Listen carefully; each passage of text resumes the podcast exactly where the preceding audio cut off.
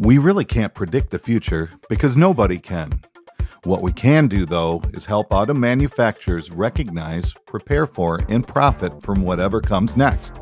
Auto Supply Chain Prophets gives you timely and relevant insights and best practices from industry leaders. It's all about what's happening now in the automotive supply chain and how to prepare your organization for the future, because the auto supply chain is where the money is.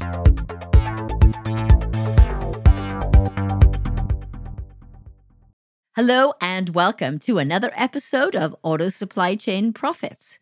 You can't make parts without people. Oh, no, you cannot. And in this episode, you're going to meet Michele Vincent, and she will talk to us about a solution to the people problem. And it's something that you might not have considered. So stay tuned and let's dive right in and meet Michele Vincent. Michele, welcome to the show. Thank you so much for having me. I'm really looking forward to speaking with you today. Let's hear about you, Michele. What is your story? So, I am Senior Director of Marketing and Sales for MADICORP. We are a national temporary staffing agency. We specialize in sourcing manufacturing talent from across the United States and bringing workers into where they're needed most. We've been in business for 30 years. I've been with the company for 15 years. Just about six months ago, I also launched a podcast called the U.S. Manufacturing Workforce Podcast, where I speak with business leaders about a lot of the challenges that they're facing today and the solutions to help overcome them. Michele, your organization has such a unique business model for providing manufacturing talent. Tell us a little bit about that. Yes, our model is very different from a regular staffing agency. For a manufacturing company that's looking to work with a staffing agency, they typically work with one or a few in the local area. They are then sourcing their talent from around uh, a radius around the plant, call it 50 miles. And they're all fighting over the same limited talent pool, especially today. What we do is source manufacturing talent from all across the country. So we are able to find more skilled people, larger amounts of workers, and bring them into the plant, whether that's 20, 50, 150, whatever it may be, drop them into the facility, fill those openings, provide operational stability for as long as needed. And it's not going to interfere with the ongoing hiring efforts at the plant. The other thing that's, I think, of interest to your audience is the way in which companies will use our services. And I'll give you an example. I have a client who is a global manufacturer. They have plants all across the US, and in one of their plants in particular is in a state with very low unemployment. This is the third year. We typically bring them about 120 manufacturing workers. We're usually there around six to nine months, but we're able to help them through their busy season and keep their production on schedule. Concurrent with that, their supply chain executives will connect us with their suppliers located anywhere throughout the country.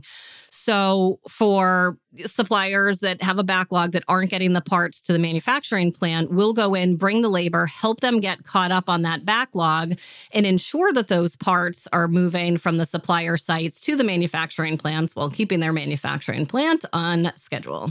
That is so brilliant. And I can hear so many opportunities for our automotive manufacturers to leverage that type of labor pool.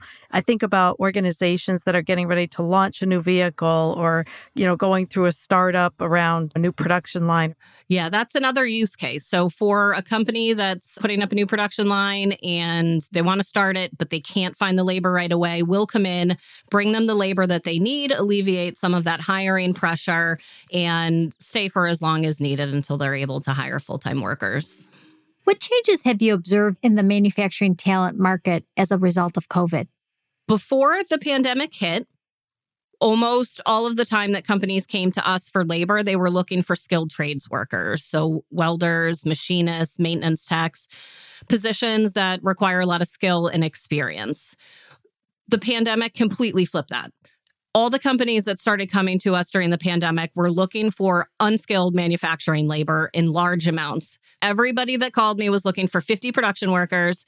They were scrambling. They didn't care about experience. They needed the humans in the factory. And we always provide people experienced in different manufacturing and industrial settings. And I would say things are leveling out a little bit. So, Companies are still coming to us for high volumes of sort of lower skilled manufacturing labor, assemblers, machine operators, things like that. But they are also now asking for skilled trade. What kind of demographic trends, especially from a generational standpoint, are you seeing in terms of manufacturing talent that's available? So I've done some research on this. What's interesting is that millennials are not so much intrigued with manufacturing. So I am an elder millennial and I don't fall into this category. However, they tend to look at manufacturing as a little bit more antiquated and not something that's of interest. I feel like they're more uh, looking into tech and things like that. That's all, you know, fancy, but they're not really interested in manufacturing. Gen Z, however, they are digital natives. So they grew up with technology. Technology is of interest to them. The changes that are happening in manufacturing and technology are interesting to them, more so than millennials. When you're trying to hire people, especially for the higher volume roles that are, you know, either entry level or a little bit unskilled, you want to be playing to what's important to them. So millennials also sort of they want to understand about the cause and the impact that the company is having. So when it comes to your job ads, when it comes to what you're posting on social media, when it comes to your jobs page, you want to understand what's of interest to all these different categories so that you can speak to that. That's going to help you attract the laborers. If you're unsure, the simple way to do it, in my opinion, is go to your employees, right? You can look to your employees and, and ask them why they applied with your company, why they stay with your company. And we do employee satisfaction surveys. You can do stay interviews and then leverage that information and translate that into your your content. Michele, I think one of the things that's fascinating to me about your organization is that you're able to supply the people who have specific talents, specific competencies that organizations are really struggling to find in their own backyard. Tell us more about how your organization finds this talent, because it's one thing to be able to provide the talent to your clients, but how are you finding these people? So we find them in various ways. Of course, we use job boards and see, we're not limited by location. So we can place ads all across the country and we can tap into all different parts of the country. It doesn't matter, right? Because we're bringing the workers to the manufacturing plant. So that just opens up the possibilities. There's no secret sauce, magic wand that we wave. If you're having some struggles finding a particular category of worker, we may have the same issue, but we don't have the same geographical limitations. So we can find them and we have access to more of them. But we do creative things. So I actually have a Facebook group with about 17,000 job seekers and recruiters. I created it specific for our industry. It's not just a company based group. And I've been able to attract a lot of people and build relationships with them in this group. I think in this talent market, you need to be creative. It's important to try different things. What's going to work for a small manufacturer in the Midwest might not work for a large manufacturer on, on one of the coasts. And so, to be successful at finding talent, you you need to try new things. You need to keep up in terms of technology and onboarding. Technology is very important, especially for Gen Z and millennials, in terms of the application process, the onboarding, and then of course at work. So, and our recruiters have been with us for a while. They know where to look, they know where they have success. So it's 30 years of doing this. We've gotten pretty good at it. In our ebooks, we talk about the need for training as a part of our five step roadmap. We have so much disruption, lots of turnover. How do you manage training of these people that you provide to these plants? the people that we're placing are experienced in manufacturing. So they have had training at various sites. But it's very important when you're bringing in temporary workers like ours that they go through your particular training process because it's going to be different from plant to plant. We want to make sure when we partner with an organization that they have a solid plan to bring our employees in. We acclimate very quickly because we are bringing experienced people into the plant. You want to make sure that they're being trained on the things that they need to know for your specific plant in your specific operations. And I think it's an important point what you're mentioning there, Michele, that the talent that you're bringing forward is proven talent, it's experienced talent. So, along those lines, that begs the question about compensation.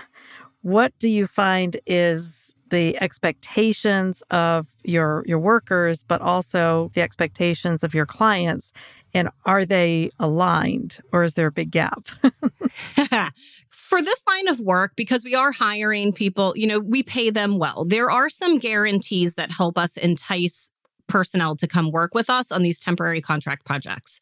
We guarantee them overtime. They're guaranteed at least, at least 60 hours per week. They can work more than that, but that is in part how we attract them to this line of work. Oftentimes, I have companies come to me and they try to tell me what they pay their employees and their temp employees, and they think that that is how it works. These contractors, especially right now, are in high demand. So we have to pay them a premium to, to get them to come out. And so we sometimes, you know, have to take a look at those pay rates and see, do, you know, do we need to increase them? They're also provided per diem to cover their meals. We coordinate hotels and we take them in vans from the plant, from the hotel to the plant and then back every day. We fly them there so they don't need to worry about driving. Some cases people will drive, but a majority of the time we're flying them there. And so when they understand the service that we're providing, the value that they're going to get from bringing us in, they understand that there's a premium associated with that. It's not going to be what they're paying their employees or their local temps. Yeah, sign me up, Michele. That sounds like fun. it is. If if your life is conducive to that and you can travel and be away from home for two, four, six months at a time, it's it's a fantastic opportunity. We're providing opportunities for for people that may not have access to work with these types of companies. And so not only are we providing value to our clients, but we're providing awesome opportunities to our employees. Yeah, but just think about the resumes of these workers after, you know, just a couple of different assignments. With the recent layoffs we're seeing, do you have any thoughts around going from this, we need a lot of people, to all of a sudden, we need to right size the organization? Are you seeing that at all yet? Working with a staffing agency will enable you to hire people quickly and then downsize. So we do that pretty regularly. And often it depends on the situation for which we're brought into the plant.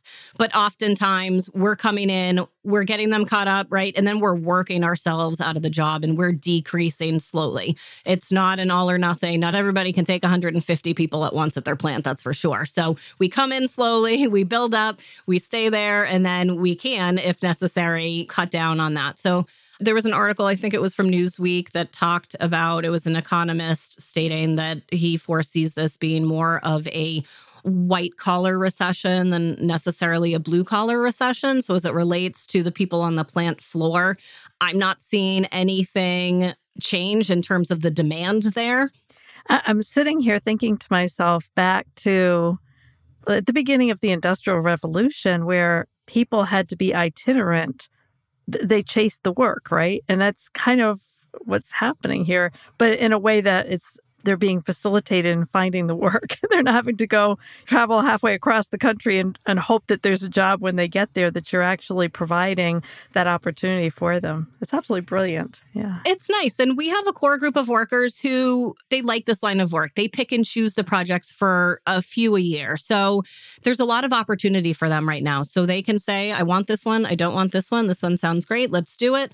It's pretty simple from their perspective. They show up at the airport and that's about it. They get to the job site and, you know, they have to work hard. They have to do a great job while they're out there. They have to provide that value. So long as they're working hard and they're doing their job well, the opportunities, at least as I see it now and in the future, they're kind of endless right now. So, Michele, what is the one thing, the one piece of advice that you would give to supply chain leaders out there today? The one piece of advice uh, would be to educate yourself that this service exists. A lot of people don't understand that it exists. So if you're having problems with your suppliers as a result of labor issues, educate yourself on that, get some information, share that internally, discuss different scenarios that have come up for which this might be a solution or different obstacles that may arise in the future. You want to be prepared, right? So if there's one big takeaway from this pandemic is that you need to be prepared for just about anything.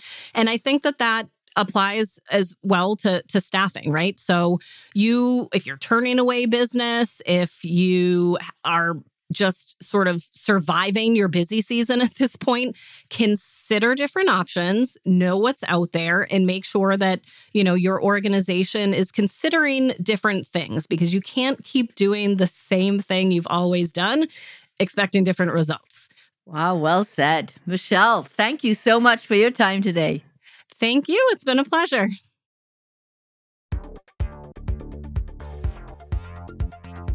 Are you ready to find the money in your supply chain? Visit www.autosupplychainprofits.com to learn how, or click the link in the show notes below.